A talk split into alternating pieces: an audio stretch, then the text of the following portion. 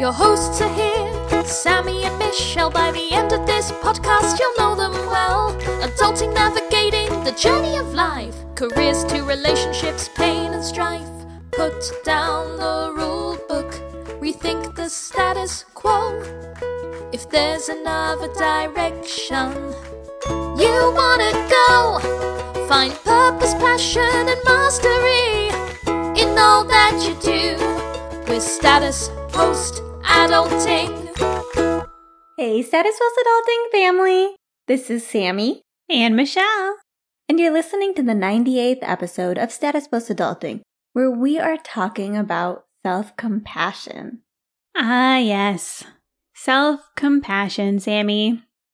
I have to say that it's almost weird to think that maybe a year or two years ago, I didn't really have a concept of self compassion because it feels so innate in a way, but I really didn't. And I would say that one of the biggest positive changes in my life is learning about self compassion and learning how to apply it in my own life. So I'm so excited to talk about it today. I agree, Michelle. And self compassion, this topic, was popularized, if not created by Kristin Neff, who wrote a book entitled Self Compassion. Yes. It's funny, Sammy, because I found Kristin Neff's book because I realized that I was doing a lot of outward criticizing of, say, people like you. Like, I'd be a little bit worried about what you're doing, or I'd be like, oh, do it this way, do it that way, up, up, up. Like, I had all these, like, critical control issues. Hmm. And then I was Googling ways to fix that. Hmm. And I realized that, that it came from my inner critic. And the reason my inner critic is so loud is because I have a lack of self compassion. So that was the thought process that eventually got me to find Self Compassion by Kristin Neff. She's definitely highly regarded on this topic if she herself did not come up with it. I agree. And she does a great job going through the topic. She breaks it down into three core components. First, there's self kindness, which is similar to what it sounds like. That is actually being kind to ourselves, treating ourselves like we would treat someone that we love a lot, someone who we do not want to harm. A lot of times we say things to ourselves that is just way harsher than we would ever say to somebody else. It's so true, Sammy. If you write down a lot of the things that you think about yourself, especially if you don't have like an exercise in self compassion or you have like this internal critic, write down all of the things that you say to yourself and then change it and say it to a friend. And your friend would probably hate you because you're being so cruel. Your friend would call, they'd probably call you a A boop! For sure, because yeah, that's kind of how we treat ourselves. I mean, I have such a chip on my shoulder about things like productivity or making sure I do things correctly or don't make a mistake. And I would never abuse my friend the same way and be like, you're not doing enough work. You're not hardworking. Oh my God, you made a mistake. What an idiot. Like, I would never say those things to a friend. Definitely not. And then component number two is common humanity, which is recognizing that we are just a human, just like everybody else here. I see it as we're put here on earth to learn lessons. And if things go wrong or they're not perfect, we shouldn't beat ourselves up because having things go perfectly or having things go well, that wasn't the purpose. That wasn't the point anyway, was to learn things. So you shouldn't be so cruel to yourself. And we should accept that we are just simple human beings. Common humanity, I think, is such an interesting one, Sammy, because what it's really about is exactly what you said. And this idea that, like, the suffering we go through, a lot of times we're not alone in it. There are other people who go through similar things. And it's not to negate your experience, it's actually to shed light and make you feel less alone. A good example of this is when I was taking my writing class. And at the beginning, like so many people talk about struggling with perfectionism. They talk about the fear of putting their work out there, of having a bad response, of having no response. And hearing other people vocalize the same fears that I had actually helped me a lot because it made me realize like, I'm not this super flawed, insecure person. Like, I'm having a very natural progression of thoughts that other people experience and can relate to. And so, just having that common experience actually helped me a lot in motivating me to put my work out there and to write more and really get over a lot of those ideas. I agree, Michelle. I think when I started to mentor new coworkers, for me, a lot of my self criticism, I think, is work related or things like that. And I think mentoring new people really shows me how we all go through the same struggle and we all have the same questions and we all have the same difficulties. And it kind of puts it into perspective that I'm not abnormal for having issues. Like, there's not a lot of people who can walk in day one and do everything perfectly. That's so true. Mentorship is such a good example, Sammy. Also, a little bit of a wacky one when it comes to like connecting with others in our experience. I think about like culture specific TikToks. So we're like Indian, Indian American. Our family is from Kerala. They speak this language called Malayalam. We're Christian Indian. We're Catholic. Like that's so it's very like particular. that's so specific. And there are Mallu Indian TikToks where they like mm-hmm. make fun of their parents or the culture. And it's so funny, like the things that they do and like these impressions that they It's do. hilarious. My mom is like now sending them to us. Like it's that like universal in our culture. But the other thing that I realized is that there are things that I normalized without realizing it. And it's kind of nice to have someone be like, hey, isn't it a little weird that all of our parents freak out when they have to drive in the car with us, but then we'll also spend 20 minutes on the phone with our auntie when we need directions? Like mm-hmm. just little things like that that you're like, oh, wait, that's not normal. But also it is normal and like it's okay. yes. Or, oh, I didn't realize every single Malayali family is like late to church and their mom's like yelling at their dad and their dad doesn't know where their socks are. And meanwhile, like you're getting up from a hangover. Not us anymore since we don't drink. But it's just like the same struggle. And so many of us go through it. Yeah, I'm waiting for the TikTok where their parents get kicked out of the eye doctor. Oh my God. I, yes, there needs to be Malayali family gets kicked out of doctor's office. Nobody understands what we're talking about.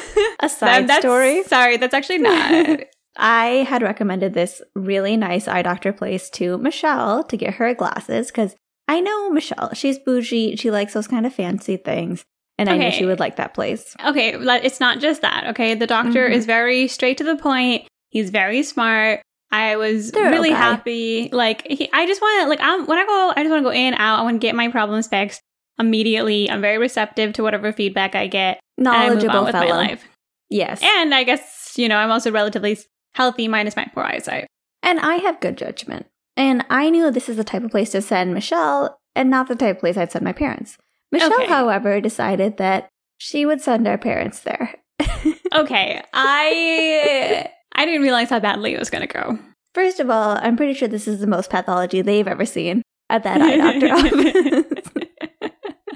It's not our fault if parents like rent in this bougie neighborhood in the Bay Area. he was trying to tell my dad that he has high blood pressure and then next thing you know they're all arguing with each other and the doctor is telling my dad that he needs to fix his he needs to fix his blood pressure unless he wants my mom to be a widow Literally, our family rebels so that kind of talk those kind of threats not good. they people don't realize how triggering and how not okay they're going to be with that like they're going to be 0% responsive to that They're actually very uncomfortable with being told what to do and very comfortable with being told that they're going to die. So it's like Mhm. was not a good mix. yeah And uh, These people need to be inspired into doing stuff, but not told what to do. It's a I very would fine say line. they need to be manipulated into doing Mhm. things very gently with gloves, but can't handle that. And honestly, the thing is, they had a huge fight with the eye doctor. I can never go back. And it actually got worse, but honestly, we don't have even enough time in this fr- in this Maybe podcast episode. Yeah, we can talk about it more in the after show. But I take my parents' side, Mhm. and I have compassion for myself that I did not fully think through sending them to this guy, who honestly I thought is good, and he is, but what was good for me was not good for everybody. Yes. And that brings us to our third core component, which is part of self compassion, and that is mindfulness. We can be kind to ourselves, we can have common humanity, but we kind of have to register what's going on. And that involves mindfulness. Yes, you do have to check in. For example, when I start to realize that I'm upset, sometimes something that I've realized is I'll actually try to rationalize it and be like, well, I understand why Sammy said that to me. She's tired, she's busy, Mm. but then I won't take the time to acknowledge that I'm feeling upset. And it's actually worse because then I end up, my anger festers and I go off on her two days later and then the eye doctor won't see me anymore. You know, it's just like, but yeah, it helps now though to be like, when I have those moments where I start to feel a little sad, I'm like, let me just let me just check in with myself really quick. Let me see if I'm okay or not. I don't have to like try to make myself okay. I just want to know like in this moment. And you know, this is one reason I love having a therapist because I used to love doing meditation. Now I can't stay awake for it, like for the life of me. If I'm going to have like a, two minutes of quiet time, I will pass out. So meditation is temporarily out the window for me. But now if I recognize I'm like, ooh, I feel something creeping up that's negative, I just write it down in my little online journal and I bring it to therapy and we talk about it. And it's great because I don't have to figure everything out by myself. I don't have to make time to do it. I already have a space designated to deal with all that. it's so true, Sammy. And Sammy does fall asleep very easily. So it's nice because Kristin Neff does have these three components of self compassion to reflect on, to be kind to yourself, to sort of take a look at the bigger picture and understand that like we're all one people, and also to remember to be mindful so that we actually can check in with ourselves and remember like, hey, let me see how I'm doing. For real, for real. so, Michelle, the question is why do we criticize ourselves to begin with? And a common answer is that we think this criticism will motivate us. Kristin Neff shares a great example in this TED talk that she gave on self compassion, where she gives an example of a kid coming home from school because he failed his math test. In one scenario, his father gets super angry at him. He's like, I'm so disappointed in you. You're a failure. You're never going to amount to anything. You're a loser. Wow. Some some people honestly may have heard this kind of negativity or worse in their household, which breeding ground for not self-compassion. And then she does another example where the kid comes home, same scenario, fails the math test, and the parent is like, "Oh my gosh, I know this really hurts. I know this is really hard. How are you feeling? Math tests can be hard. This happens to everybody. Let's work on strategies so that next time you can do better. Like, what do you think would help you do better next time? And you can hear that like those two scenarios have are going to have two completely different outcomes. On one side, the kid is just beating himself up for not doing well. It's also creating a fixed mindset where he's going to think, "Oh, I did bad on my test. I'm an idiot. I'm going to be bad forever." And on the other hand, you have a scenario where the kid is thinking, "This is normal. This is okay. This happens sometimes." And there's ways where I can improve it's going to be so much easier to think of strategies to improve and ways to motivate yourself to do better from a place where you're not beating yourself down. That's so true, Sammy. And I love that example because it's the external critic in this is the father, right? But that turns into your internal Mhm. critic. Mm-hmm. It's interesting because for me, I see this play a part too. I realize now that I've been writing a little bit about my work and like my time off, but I have a bit of a chip on my shoulder for productivity and whether or not I work hard enough. Something that I'm trying to examine a little bit. But what I've noticed over the past couple of years is when I first left my job, I felt really, really bad that I wasn't working like 40 hours a week and that I wasn't applying myself the same way I was in like a corporate structure.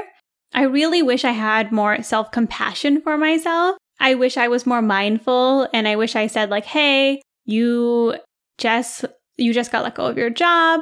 You were really stressed out. It's okay to have a little bit of time to decompress, to try to process what happened. I think that would have been so helpful for me. And actually, later on, like when we were living here in our small town and I was trying to focus on upping my productivity, I did end up having that conversation with myself because I realized that one, I was beating myself up for not being productive and I was creating this cycle where I would beat myself up, then I wouldn't do it, I would feel guilty, I would beat myself up, and it was just just a constant cycle. Versus when I decided to have self-compassion for myself, I said, "Hey, things were kind of crazy. You took a break. You're actually in a better place now. let's see how we can apply ourselves in the future so that we can be better. And I made a major shift in my productivity because I was able to just acknowledge the situation and actually apply a growth mindset to becoming more productive. That's a great example, Michelle.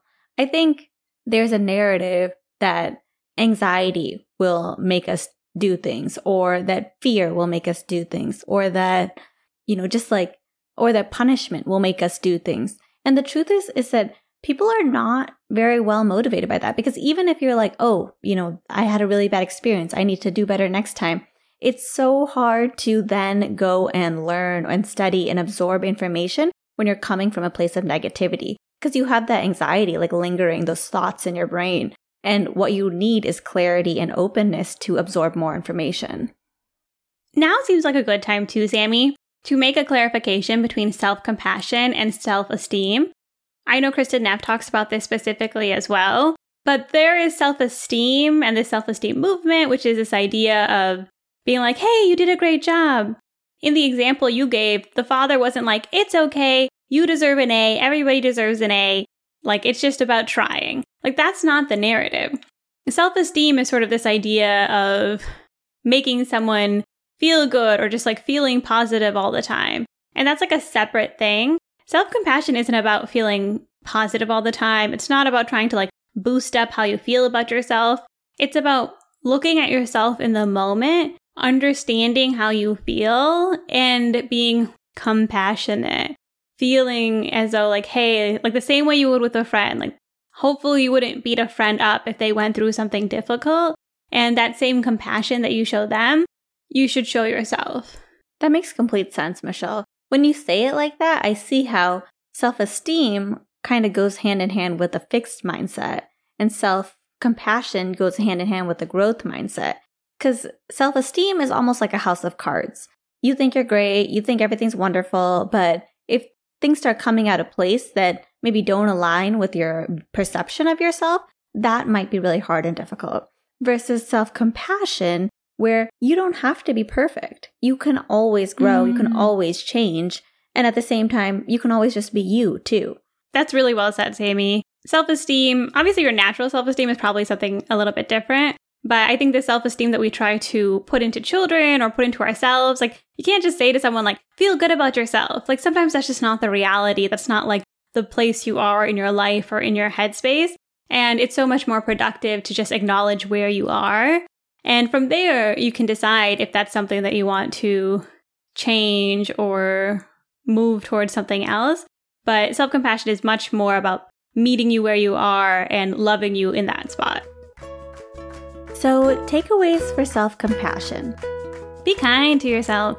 Yes, self compassion is made up of three core components, and one of them is self kindness, the second one is common humanity, and the third one is mindfulness.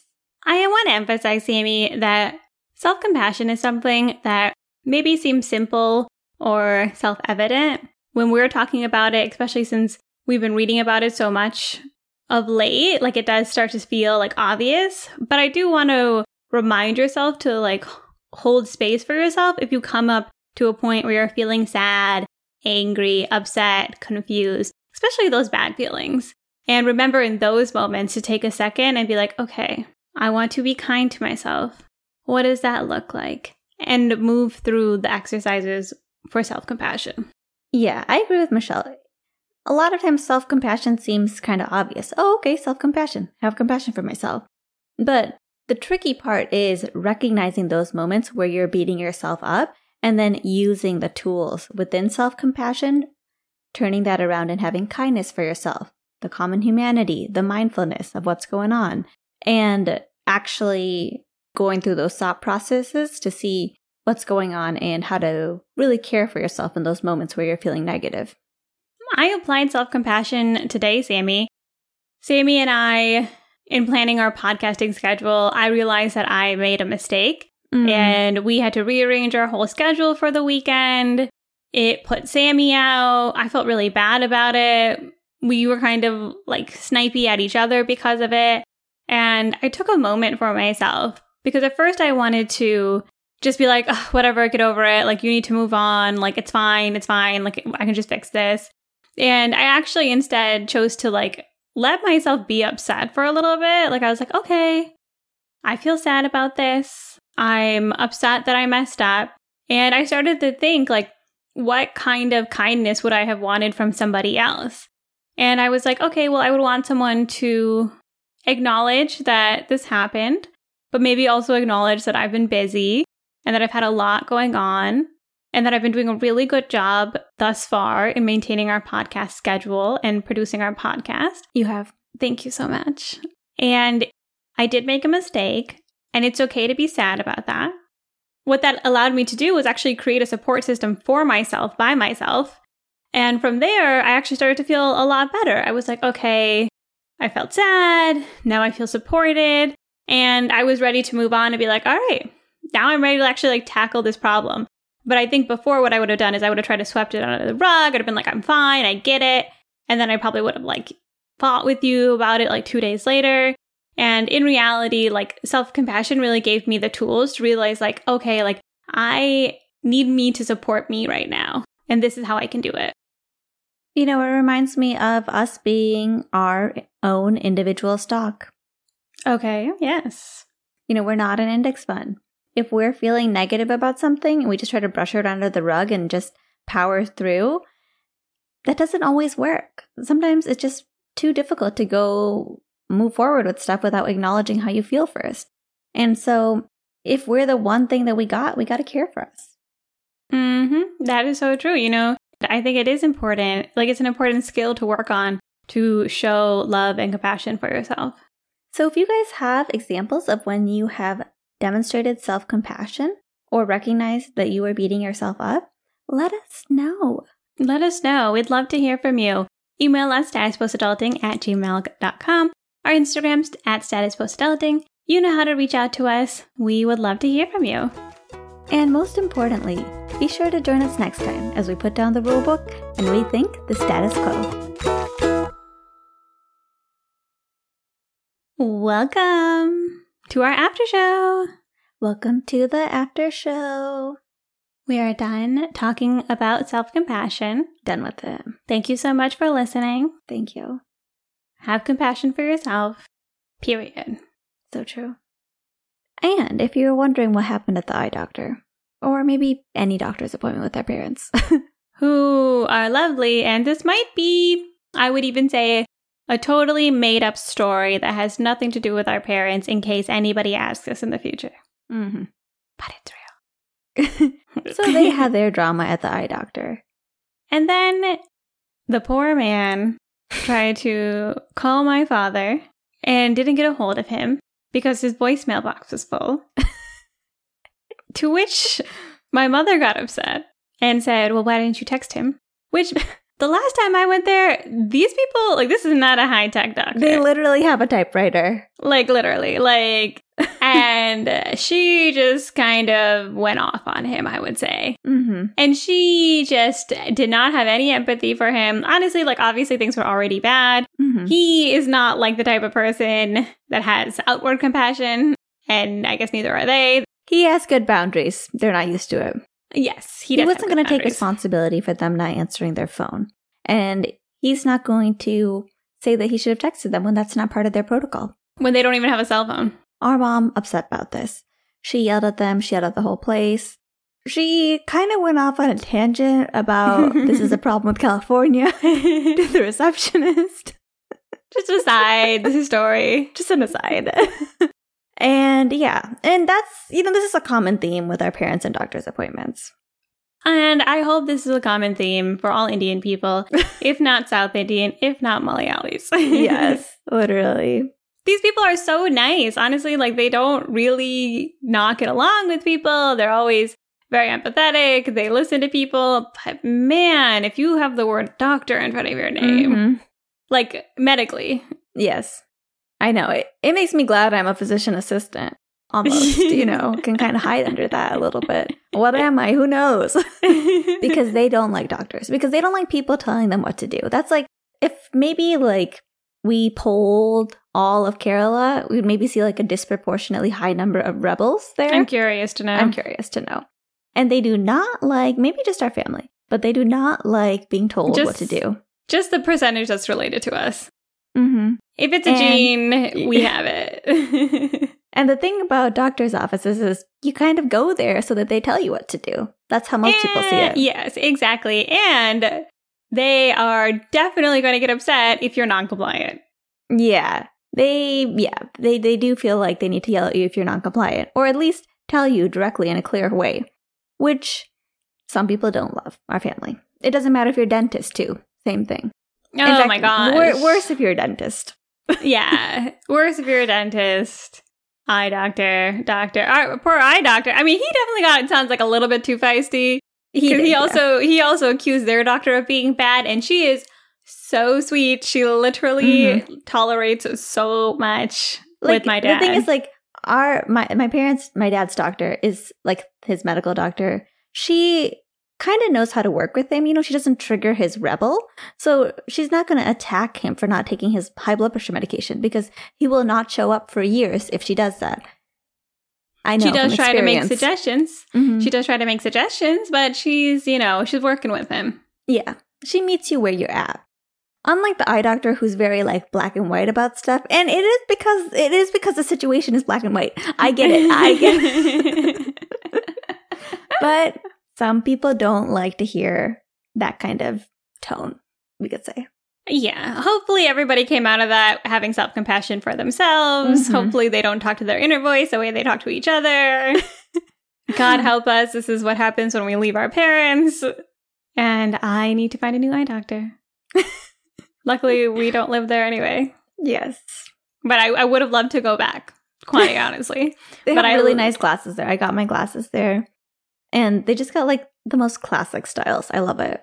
He knew my like contact brand by the case. Like I was so impressed. Like He's just like a very intelligent man. But too smart for his own good. is not, yeah, too smart for his own good. A lot of lot of brain, not a lot of uh table side. not a lot of discretion. Yeah. Anyway, guys, great chatting with you. Bye.